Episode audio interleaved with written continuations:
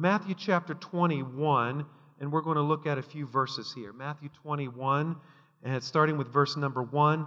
Now, when they drew near to Jerusalem and came to Bethpage at the Mount of Olives, then Jesus sent two of his disciples, saying to them, Go into the village opposite of you, and immediately you'll find a donkey tied and a colt with her. Loose them and bring them to me. And if anyone says anything to you, you shall say to them, The Lord has need of them, and immediately he will send them. And this will be done that it might be fulfilled which was spoken by the prophet, saying, Tell the daughter of Zion, Behold, your king is coming to you, lowly sitting on a donkey, a colt. So the disciples went and did as Jesus had commanded. They brought the donkey and the colt, laid clothes upon it, and Jesus sat upon them. And a great multitude spread their clothes on the road, and others cut down branches from the trees and spread them on the road. Then the multitudes who went before and those who followed cried, saying, Hosanna to the Son of David! Blessed is he who comes in the name of the Lord, Hosanna in the highest. And when he had come into Jerusalem, all of the city was moved, saying, Who is this? And so the multitude said, This is Jesus, the prophet from Nazareth of Galilee. Lord, we just pray that you would add your blessing to the preaching of the word. We, uh, we give our minds and our hearts the attention to the Holy Spirit as the Holy Spirit uses the written word to convey uh, your message to us today. And we won't fail to praise you for it. And everyone shouted a great big amen. Uh, Christianity is 2.3 billion people. That's a lot of people in the world. 2.3 billion. And um, it's growing at a very fast rate. And the world population is only 7 billion. So you have 7 billion people in the world, 2.3 billion of them are they follow the teachings of Jesus or they claim to follow the teachings of Jesus. So that is one third of the approximately one third of the earth's population claims to follow the teachings of Jesus. I think that's interesting because um, this is Easter week, or what we've referred to as Holy Week, and throughout the whole world, at least two billion of us is going to remember the death, the burial, and the resurrection of Jesus Christ. And uh, we're going to make some noise this week. Can somebody say amen? And uh, every Easter, when I'm getting dressed, I turn the news on, and I just love to hear the news Fox News and CNN and the rest of them. I love to hear them say uh, there's approximately 2 point some billion Christians around the world, and they're celebrating the resurrection of this Jewish man. And so every year that just brings a smile to my heart because it makes me realize that Jesus has more than he left.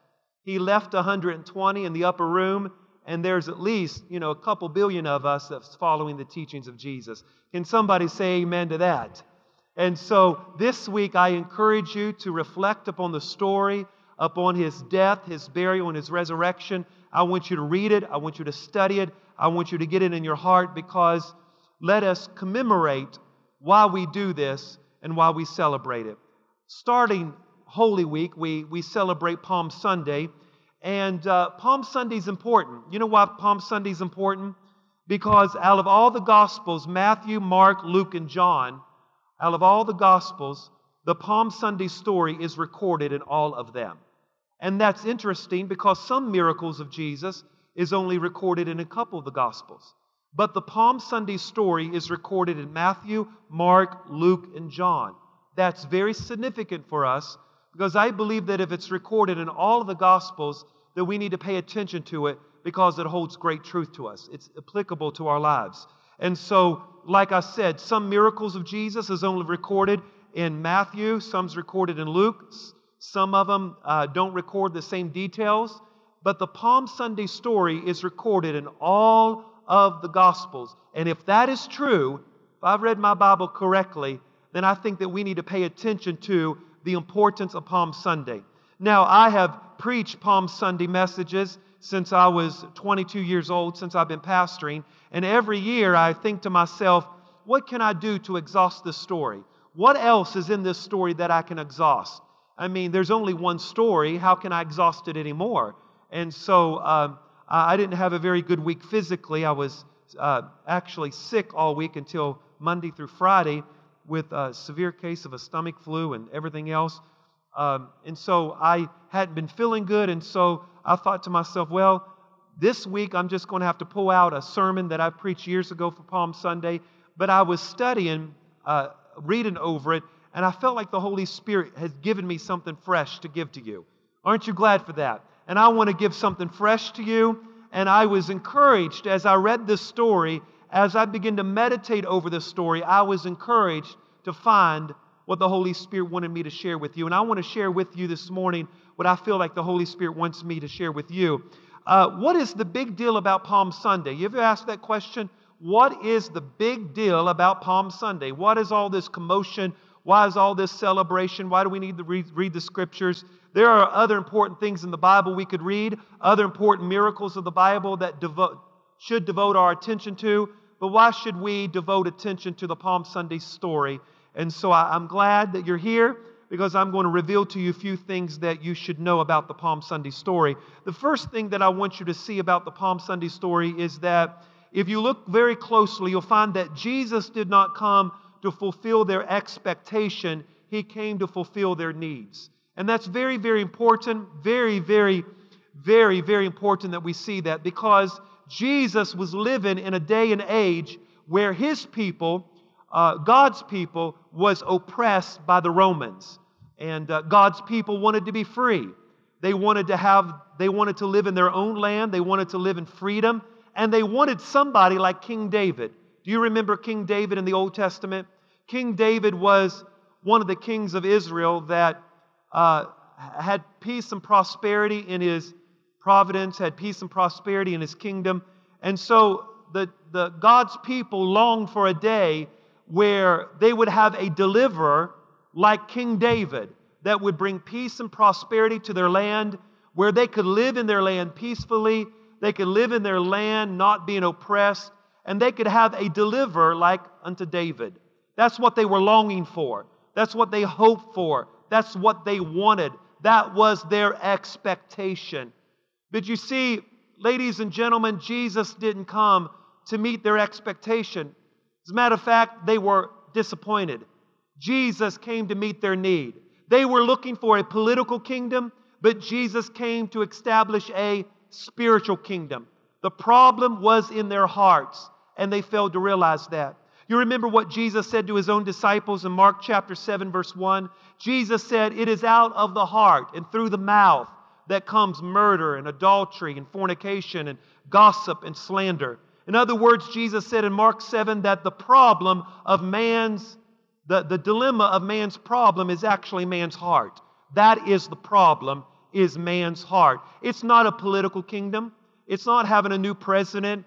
It's not having a new government or regime. It is actually the problem is found in the heart. So back then, Jesus didn't meet their expectation. He came to meet their need. And sometimes, ladies and gentlemen, we get discouraged because we expect God to do something, and when God don't do what we expect him to do, we become so disappointed. But you have to realize that God is God, his thoughts is higher than our thoughts, his ways are higher than our ways. God does things way beyond what we can think or imagine. And so back then, they wanted a political kingdom. They wanted him to overthrow Rome and to establish a strong kingdom. They wanted to be a part of that kingdom. You know, the disciples wanted to be a part of that kingdom. Judas wanted to be a part of that kingdom so bad that he sold Jesus for 30 pieces of silver. How can you sell somebody for 30 pieces of silver when you watched a man raise somebody from the dead, when they healed the sick, when they, when they brought uh, uh, when they brought uh, wine to water, how can you sell somebody for 30 pieces of silver? You've got to understand the disciples' mindset. They wanted to be a part of Jesus' new kingdom. They wanted Jesus to overthrow the Romans and Jesus to set up a kingdom. And so these disciples were eager for Jesus to do that. You know, the disciple even cut the ear off of a servant. And Jesus said, Put away your swords. You can call 12 legions of angels. The disciples were eager about Jesus establishing his kingdom right before Jesus was ascended. Acts chapter number 1, around verse 8 and 9. Jesus is being ascended. And what did the disciples do? The disciples asked Jesus, When will you establish your kingdom? You see, that was their expectation. That was their mindset. If Jesus can raise the dead and bring healing and turn water into wine, then can he not overthrow the Romans? Can he not bring us peace and prosperity once again? I mean, they took their palm branches and waved their palm branches. But the word Hosanna means save us. They were crying to the Lord, Save us! Save us from Roman oppression. You see, ladies and gentlemen, God doesn't meet our expectation. God is not required to make you happy. God wants to make you holy. God is not in this to meet all of your expectations. He wants to meet your need. It reminds me in Acts chapter 3 about the lame man at the gate, beautiful. He expected alms, did he not? He wanted alms from Peter and John as they went to pray. But you see, Peter and John, full of the Holy Spirit, said, I don't have what you expect. I don't have silver and gold, but I do have what you need. And in the name of Jesus of Nazareth, rise up and walk. You see, God doesn't give us what we expect, but He will take care of our needs. That is why Paul said, I thank God that he, he supplies all my needs according to His riches in glory. So Palm Sunday is important because it's not about Him fulfilling all your expectations, it is about Him taking care of your needs. How many would raise your hand this morning and say, God has met my needs before? He hasn't always met my wants. He hasn't always come through with my expectations, but I testify that He is always a God that takes care of my needs. Can I hear an amen? He is a God that takes care of my needs. What's the big deal about Palm Sunday?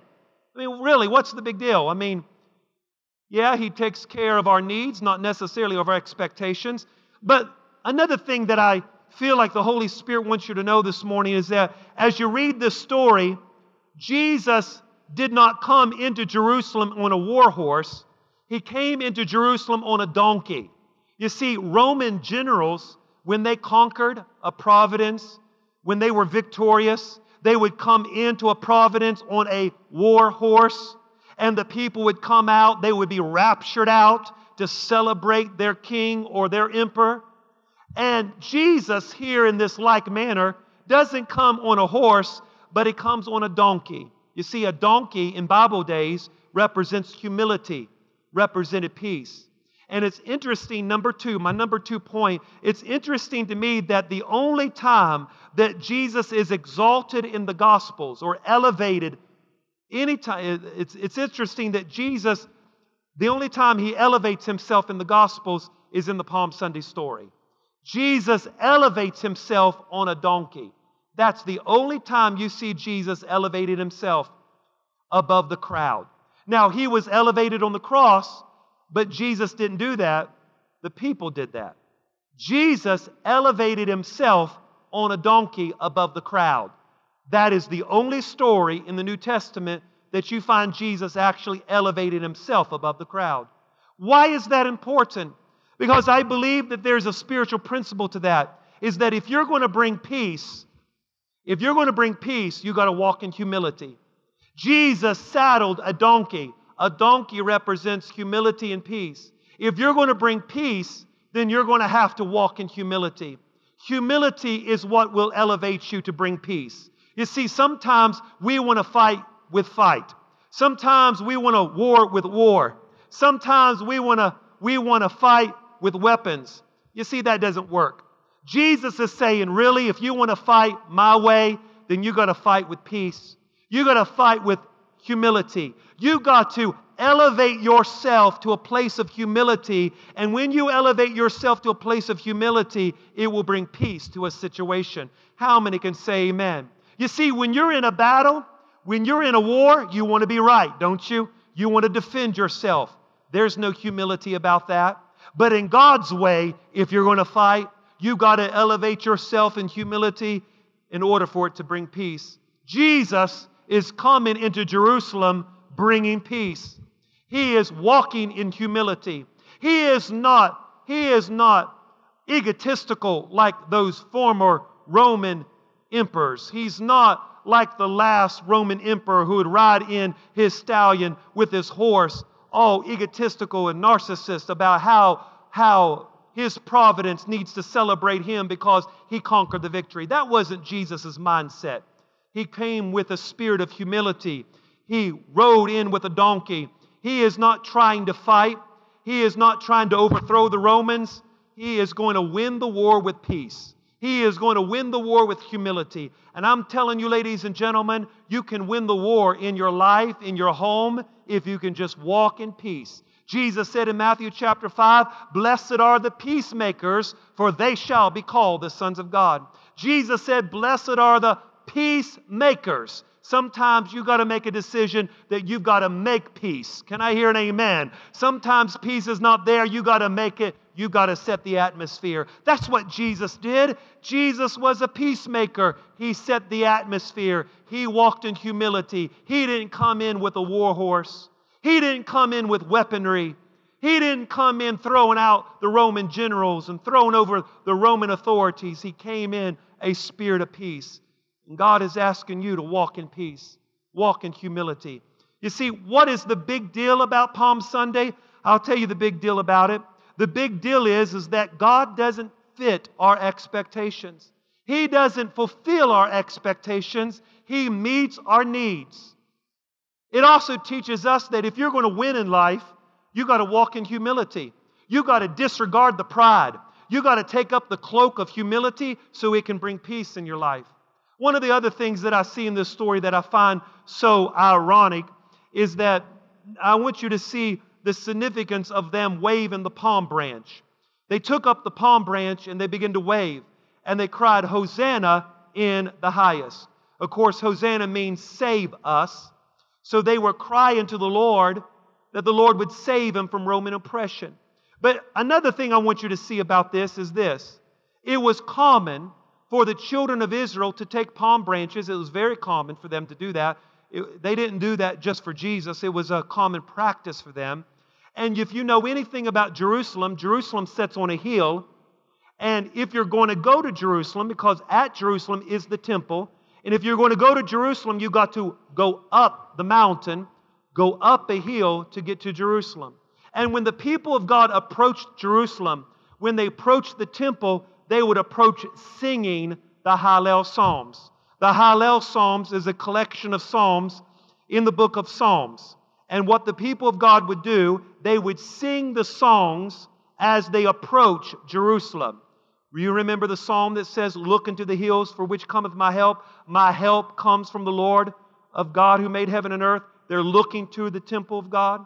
So as they approach Jerusalem, they would sing the songs. They were called the Hallel songs. Some of the songs were called Hosanna. Now, the reason they did that was because as they approached Jerusalem, as they waved the palm branches, they were hoping that God would send a deliverer and free them. And as they approach, they would be thanking God that one day He would send a deliverer to free them.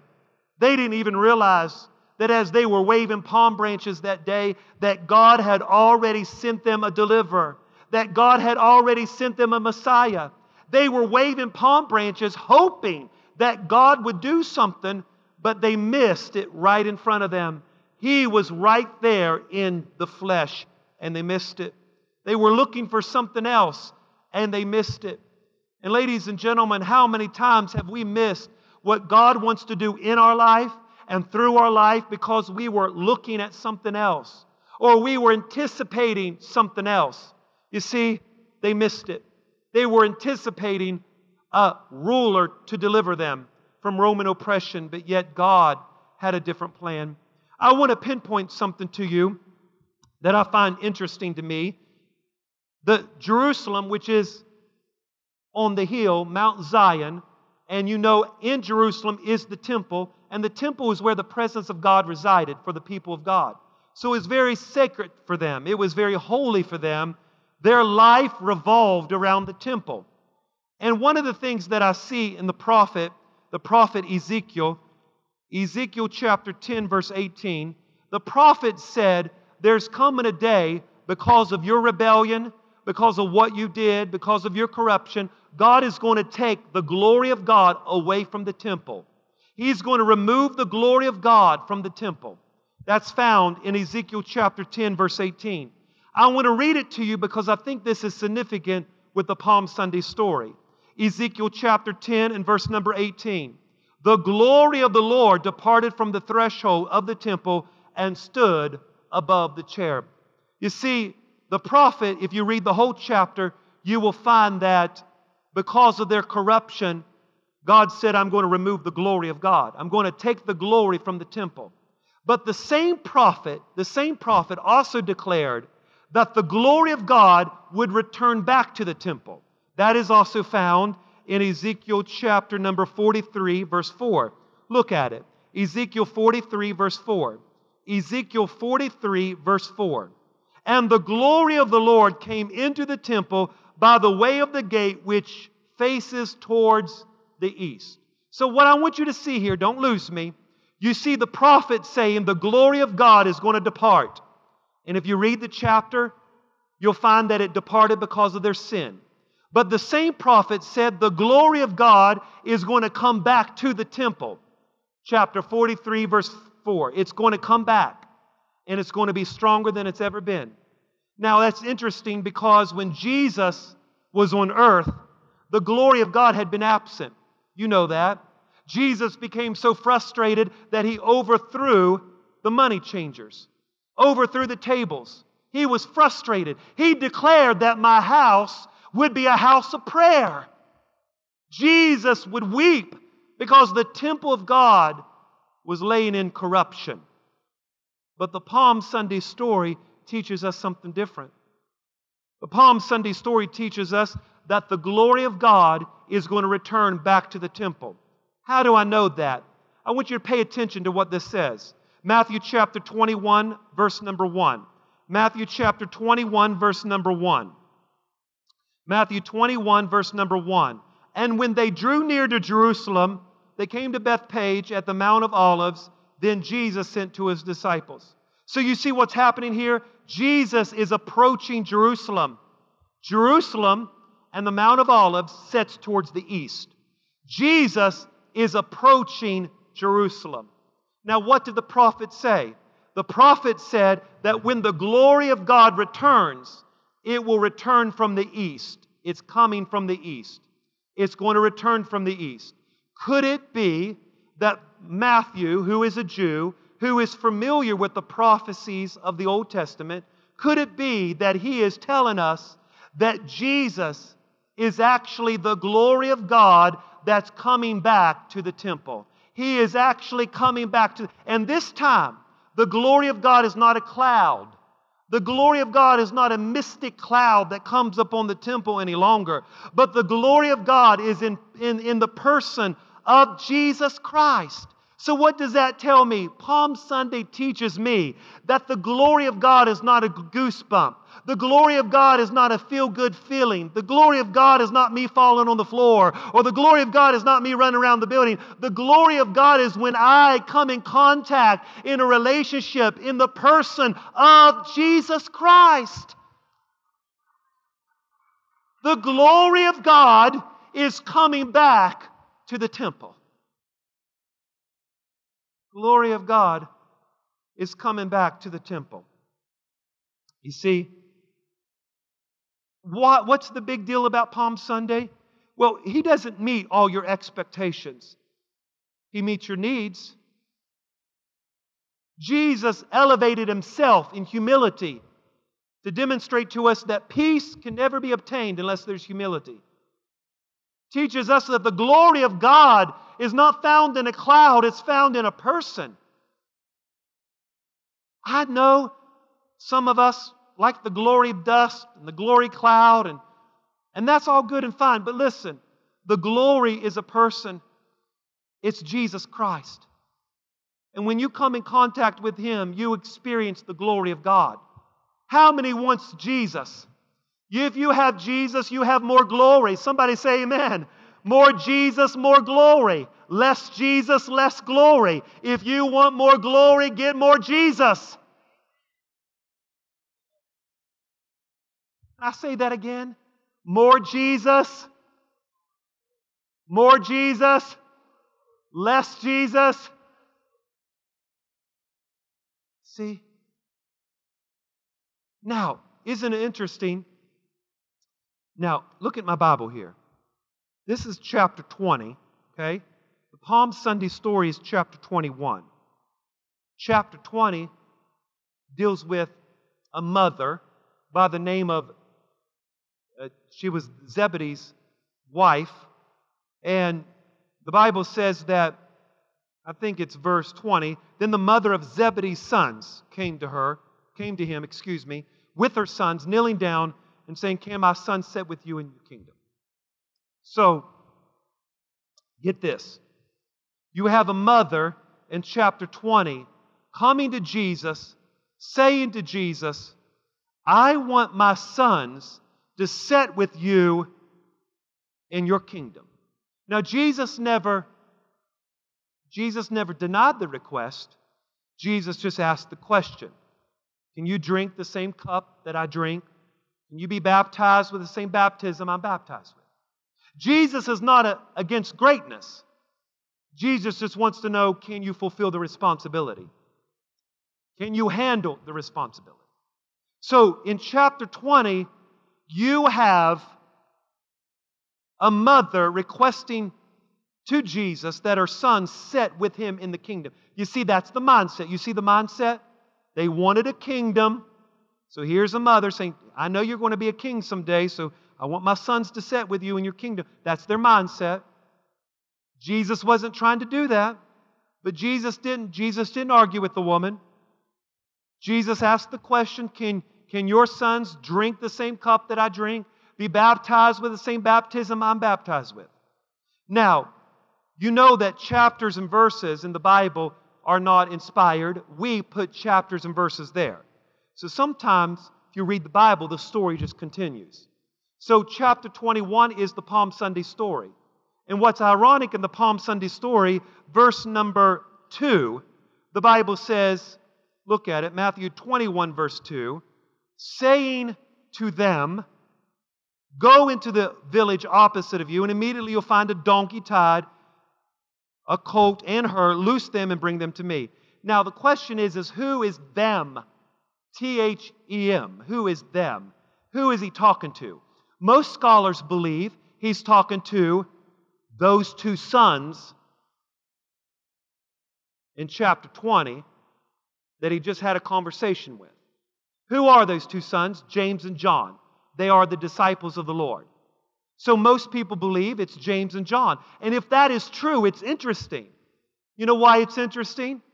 Because Jesus just had a conversation with them, with his mother, with their mother, and said, You know, I know you want your sons to be great, but can they drink the same cup? Can they be baptized with the same baptism I'm baptized with? And then Jesus, if this is true, Jesus tells them to go get a donkey, untie it, and bring it to me. I think that the point is clear. I think that greatness is not found in sitting on a throne. Greatness is not found in how many people submit to you.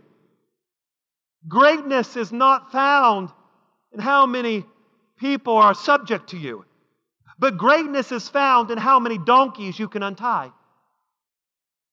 How many donkeys can you untie? The donkey represents those who Jesus never set upon. The donkey represents those who have never heard the message, never heard the gospel. Greatness is found in how many people you can go untie, how many donkeys you can bring to Jesus. It's not how many people that can be Lord that you can be subject over and Lord over. Tell them, go get the donkey, untie it, and bring it to me. But Lord, I want to set in your kingdom. Go get the donkey and untie it.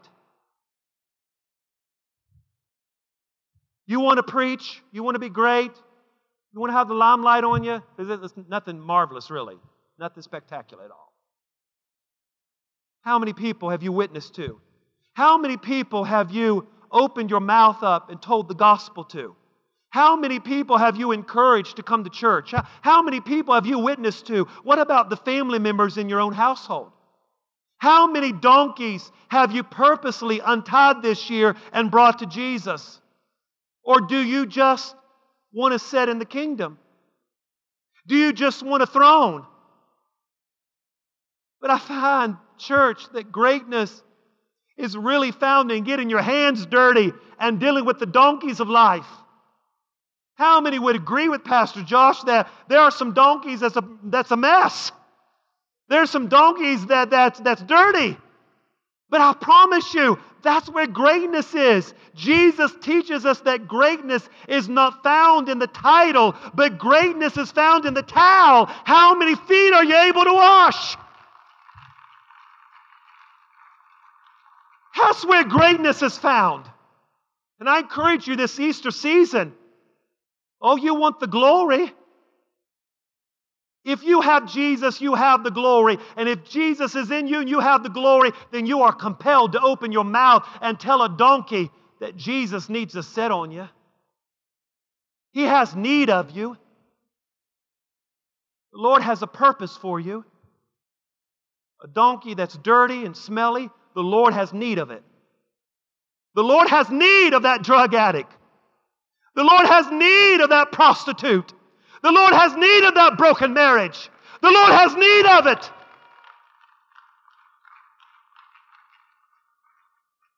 Get down off of your throne today. Go untie a donkey. Bring him to Jesus. What's so big about Palm Sunday? Well, it's not about our expectations, it's about Him meeting our needs. It's about walking in humility so that peace could be demonstrated, not fighting with war, with weapons of warfare. For you don't fight against flesh and blood, but against principalities and powers and rulers of darkness of this world. Jesus said, Put away your swords. I can call down 12 legions of angels. Walk in humility. Put down your swords. Put down your pride. Exalt yourself in humility. It's about the glory of God being a person and not just a feeling. It's about a relationship with Christ. It's about, it's about greatness being demonstrated and untying the donkeys of this world. It's what's so great about Palm Sunday? I'll tell you what's great about Palm Sunday. I, I noticed that as I read this story, the fickleness of the crowd.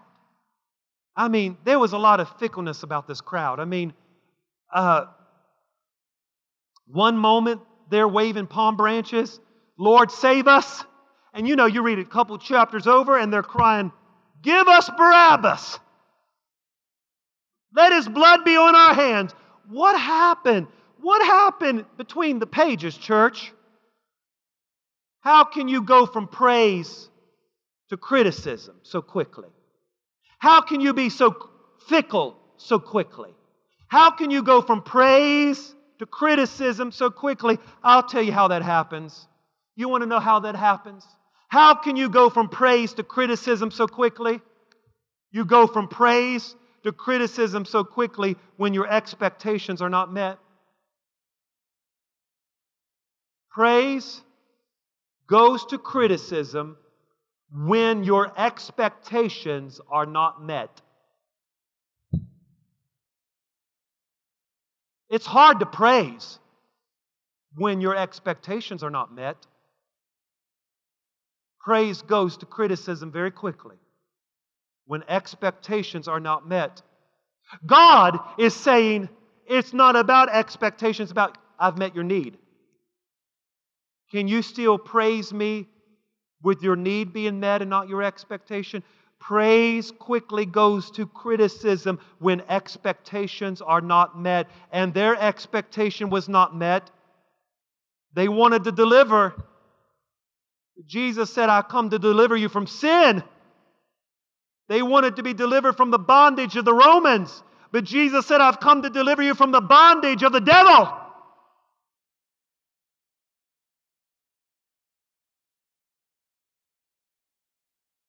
Praise becomes criticism when expectations are not met.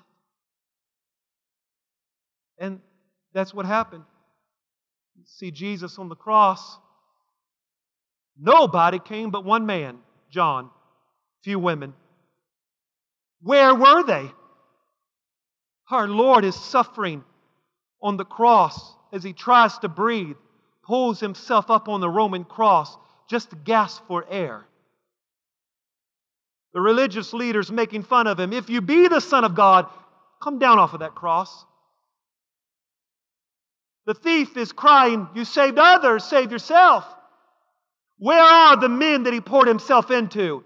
I'll tell you where they're at. They're locked up behind closed doors because they're disappointed that he didn't meet their expectation. And when he doesn't meet your expectation, we don't go to church, do we? We don't show up for the crucifixion. And we surely ain't going to show up for the resurrection because he didn't meet our expectation. But thank God there was a few women that just believed it anyway.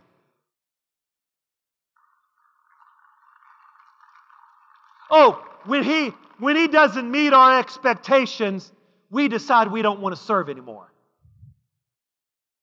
When when he doesn't meet our expectations, we decide we're not going to give anymore.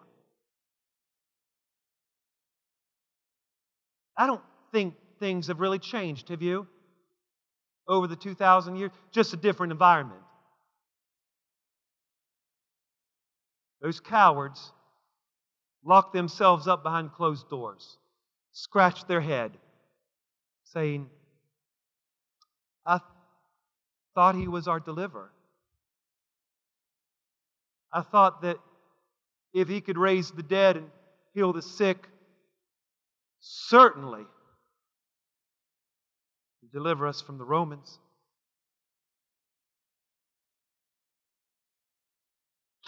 And that's the story today.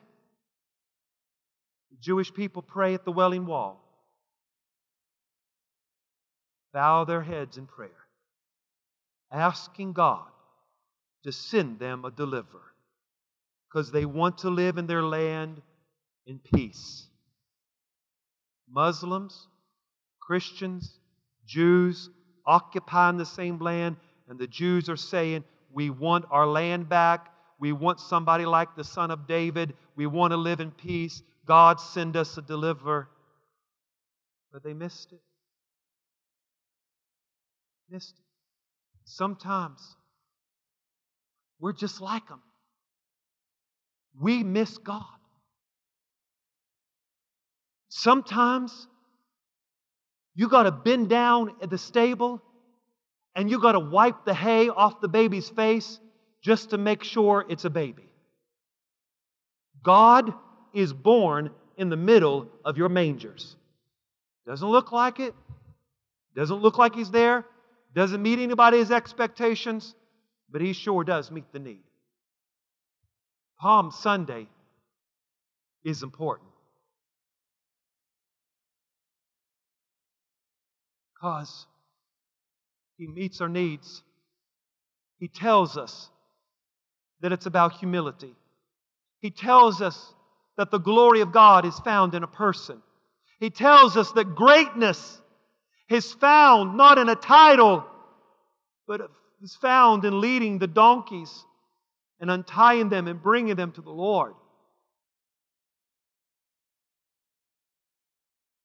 It's interesting that when they untied the donkey, one translation says they put clothes on the donkey. The early church fathers taught that the clothes represented the gospel. When you unloose somebody to bring him to Jesus, you preach the gospel to him first. Put the clothes of the gospel on it first. If you untie it without sharing the gospel, the donkey will still be unsaved. Jesus never sat on the donkey until the clothes was laid upon the donkey. Jesus enters the heart of man when the gospel is preached to the man. When the clothes is laid on the donkey, the gospel is preached, Jesus enters the man. See, Palm Sunday, even though it's a familiar passage that we overlook at times, it's recorded in Matthew, Mark, Luke, and John. It's recorded in all the Gospels because I believe the writer wants us to know that this story is still applicable to your life today. And if you will put it into practice, it could change your life forever. Amen.